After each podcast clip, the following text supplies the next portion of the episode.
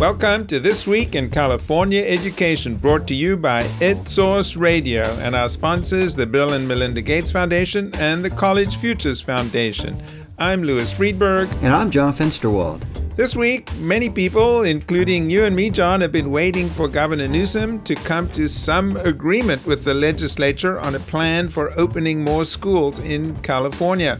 But as we record this podcast on Friday afternoon, no plan has been forthcoming yet.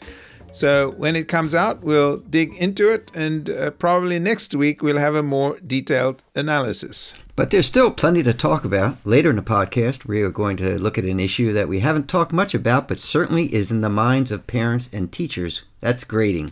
How do we measure learning and assess individual students' progress or lack of it during the pandemic? This has presented a big dilemma for school districts and led to some innovative practices too, and it's now drawing the attention of legislators.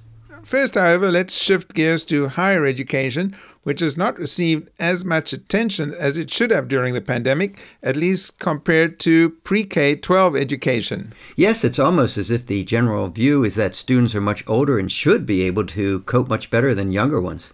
Well, as we know, that's not necessarily the case. We have with us EdSource Higher Ed reporter Ashley Smith, who interviewed Joseph Castro. He's the new chancellor of the California State University system with 23 campuses and nearly a half million students. It's the largest four year university system in the country. So, what happens at CSU affects not only California in a major way, but uh, arguably the whole country. Chancellor Castro has only been in office for just over a month. Uh, we think this is the first interview that he's given. Welcome, Ashley. Hi, Louis. It's good to be here. So, the Chancellor has a very interesting background. He's a grandson of farm workers, uh, the first student in his family to attend college, and was president at Fresno State before becoming head of the whole system. And actually, he's the first person from inside CSU to become chancellor. So, lots of eyes on Chancellor Castro. Ashley, you asked him what his top priorities are, and what did he say was his top priority now? Well, Louis, the number one priority is safely reopening campuses for fall 2021 uh, for in person instruction. Obviously, we're in the middle of this pandemic, and he wants to bring students back. We don't know just yet if it'll be at 100% uh, or it'll be 50%, but he is working toward some type of uh, in person instruction uh, that is more than what they've been doing this past year for this fall. Let's just hear what Chancellor Castro had to say on that subject. We are still committed to return to a majority of in person courses in uh, fall 2021. And that, of course, is contingent upon the conditions enabling us to do so. And if the course of the virus or data or vaccine availability or if our medical experts indicate that that approach is no longer feasible, then we will make that adjustment. Well, Ashley did refer to the issue of vaccinations. That's a big issue on the K 12 side of things. Did he say that that would be a requirement, or how high is he setting the bar in terms of getting faculty, staff, and or students vaccinated? He didn't say that it would be a requirement or not. I believe reopening campuses, in his view, would depend on the availability of vaccines and that there is some willingness from faculty and students to be vaccinated. Uh, really interesting that there are campuses, 13 of the 23 have been approved as vaccination sites for their regions and possibly they would be the places vaccinating faculty and, and staff in the upcoming months. Well, Ashley, looking to the fall, my understanding is that the number of applications for admissions to CSU has gone down a bit. Yes, they are down slightly, about 5%. And, uh, you know, here's what the chancellor had to say about that. It's still too early to tell. As you know, the, the process hasn't completely played itself out. And it is concerning that the FAFSA rates are lower um, and certainly hearing about stories at some schools where the applications are much lower than they were before. That's all deeply concerning. At the same time, I can tell you we've been very aggressive in our outreach and um, trying to make sure that students and families know what they need to do next, and we welcome them to be part of the CSU. So, Ashley, uh, Chancellor Castro did mention the FAFSA. I'm wondering, could you just explain what the FAFSA is? The FAFSA is basically short for Free Application for Federal Student Aid, and it is the primary form that students, high school and college, fill out to apply for financial aid and grants. In California, we also have the DREAM Act application, which allows students who are undocumented or who participate in the DACA program, the Deferred Action for Childhood Arrivals program, to qualify for state financial aid. You wrote about this issue that applications have gone down a bit. What's the reason for that, do you think? They haven't just gone down a bit, but they've decreased significantly for low income students and for students who in California would complete the DREAM Act application. So there's just limited outreach not on the part of high schools or counselors who typically do this work, but with high schools classes moving online, it's just been difficult to get out there and encourage these students to complete the application. Just to clarify, if you don't fill out the FAFSA, then you won't be getting your financial aid, presumably. Exactly. And the deadline for aid this year is March 2nd. However, students should apply. If they miss that March 2nd deadline, they should still apply afterward because you can apply any time of the year. It's just that at that point, you're kind of pushed to the back of the line. So the priority in California is given the deadline is March 2nd. It's a bit of a bear to fill out, isn't it? Is that also a reason, perhaps, that people aren't filling it out?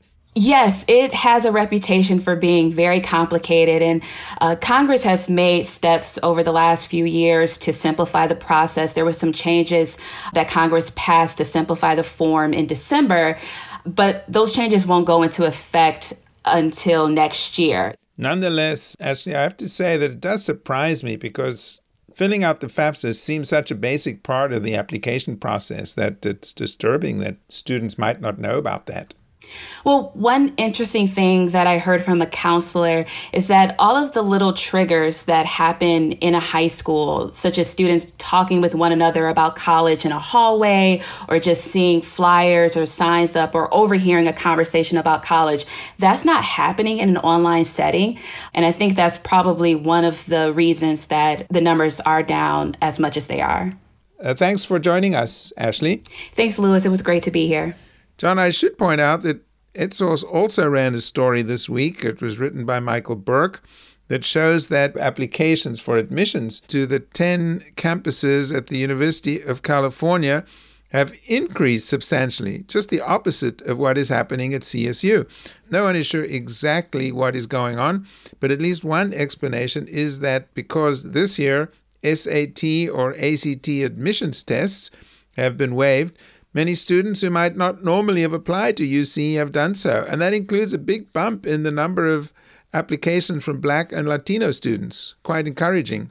And it's quite possible that some of the students who are applying to UC or might in the past have applied to U- CSU decided not to apply to CSU.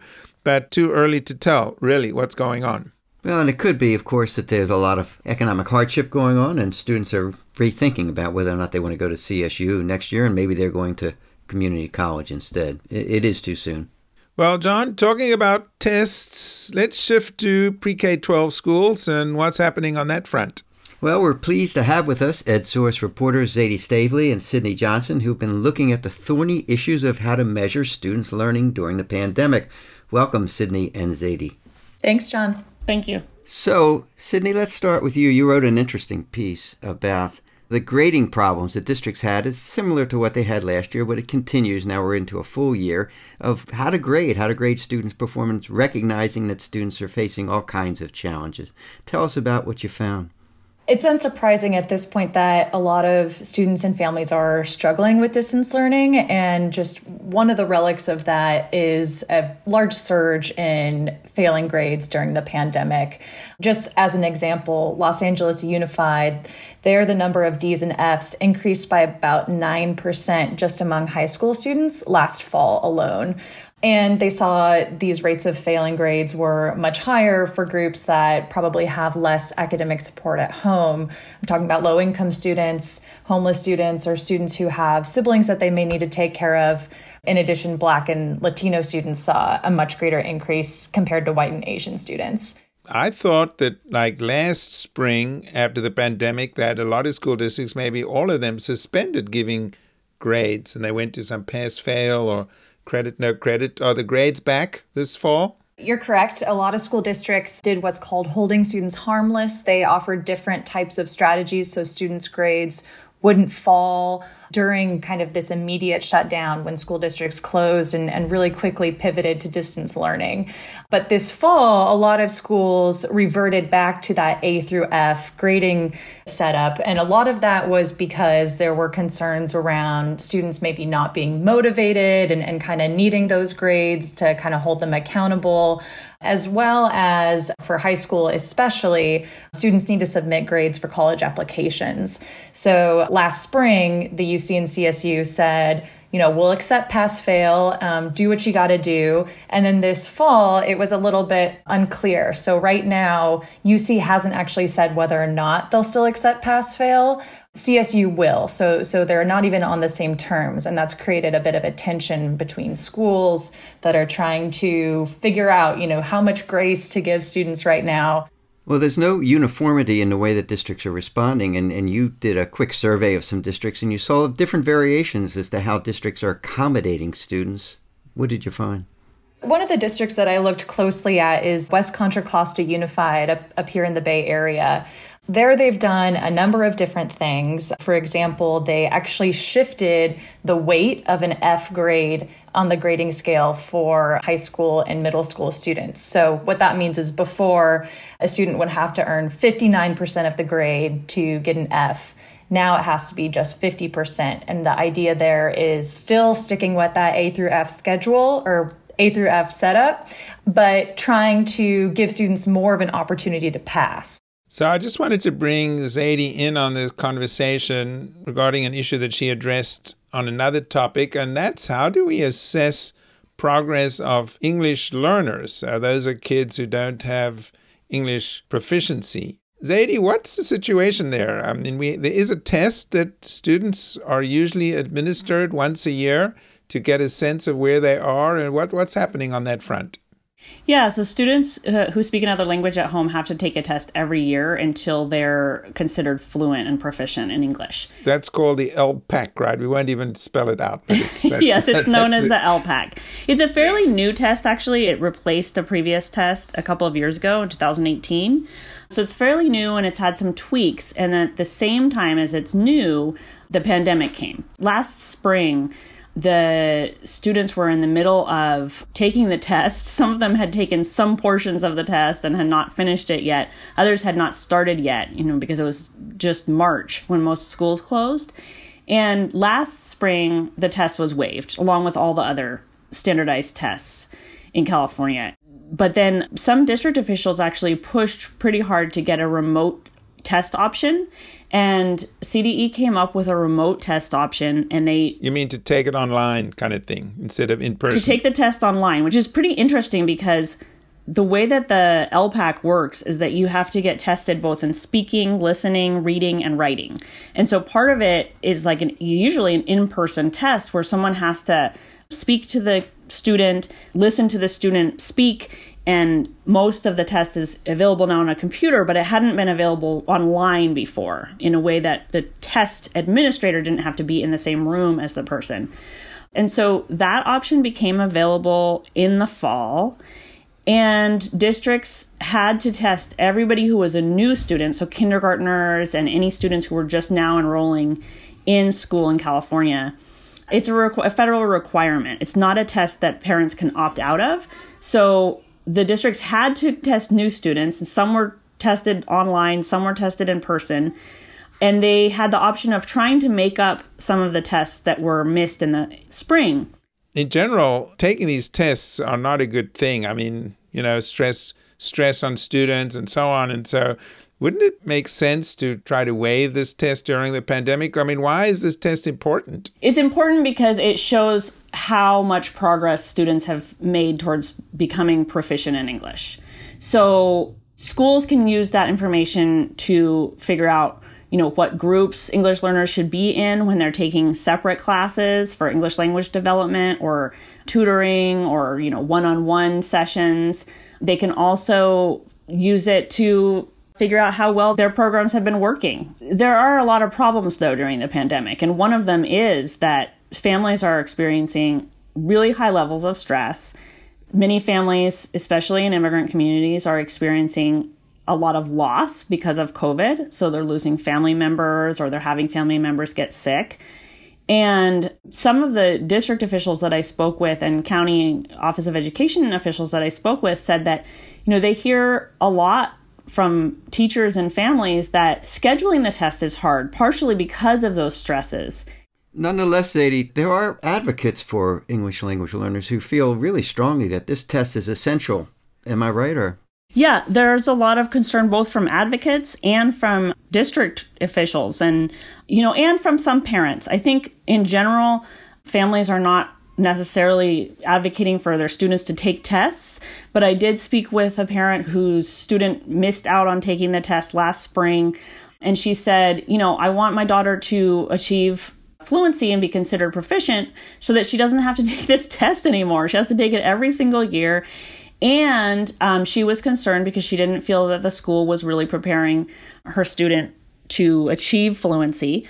And meanwhile, the pandemic came and she wasn't actually able to check how much progress she had done. So, several people told me that they saw a silver lining in this, in that school districts and teachers maybe uh, motivated to actually look at other measures and other ways of really looking at how their English learners are doing instead of just focusing only on the English proficiency test. Well, Sydney, some of these same challenges and, and situations apply to the larger test, the Smarter Balance test that all students are required to take in English language arts and math. Now, that was suspended last year. What's the story with the coming year? like most things this year, it's kind of to be determined in a way. But right now, where it stands is that California is going to be going forward with the Smarter Balance test.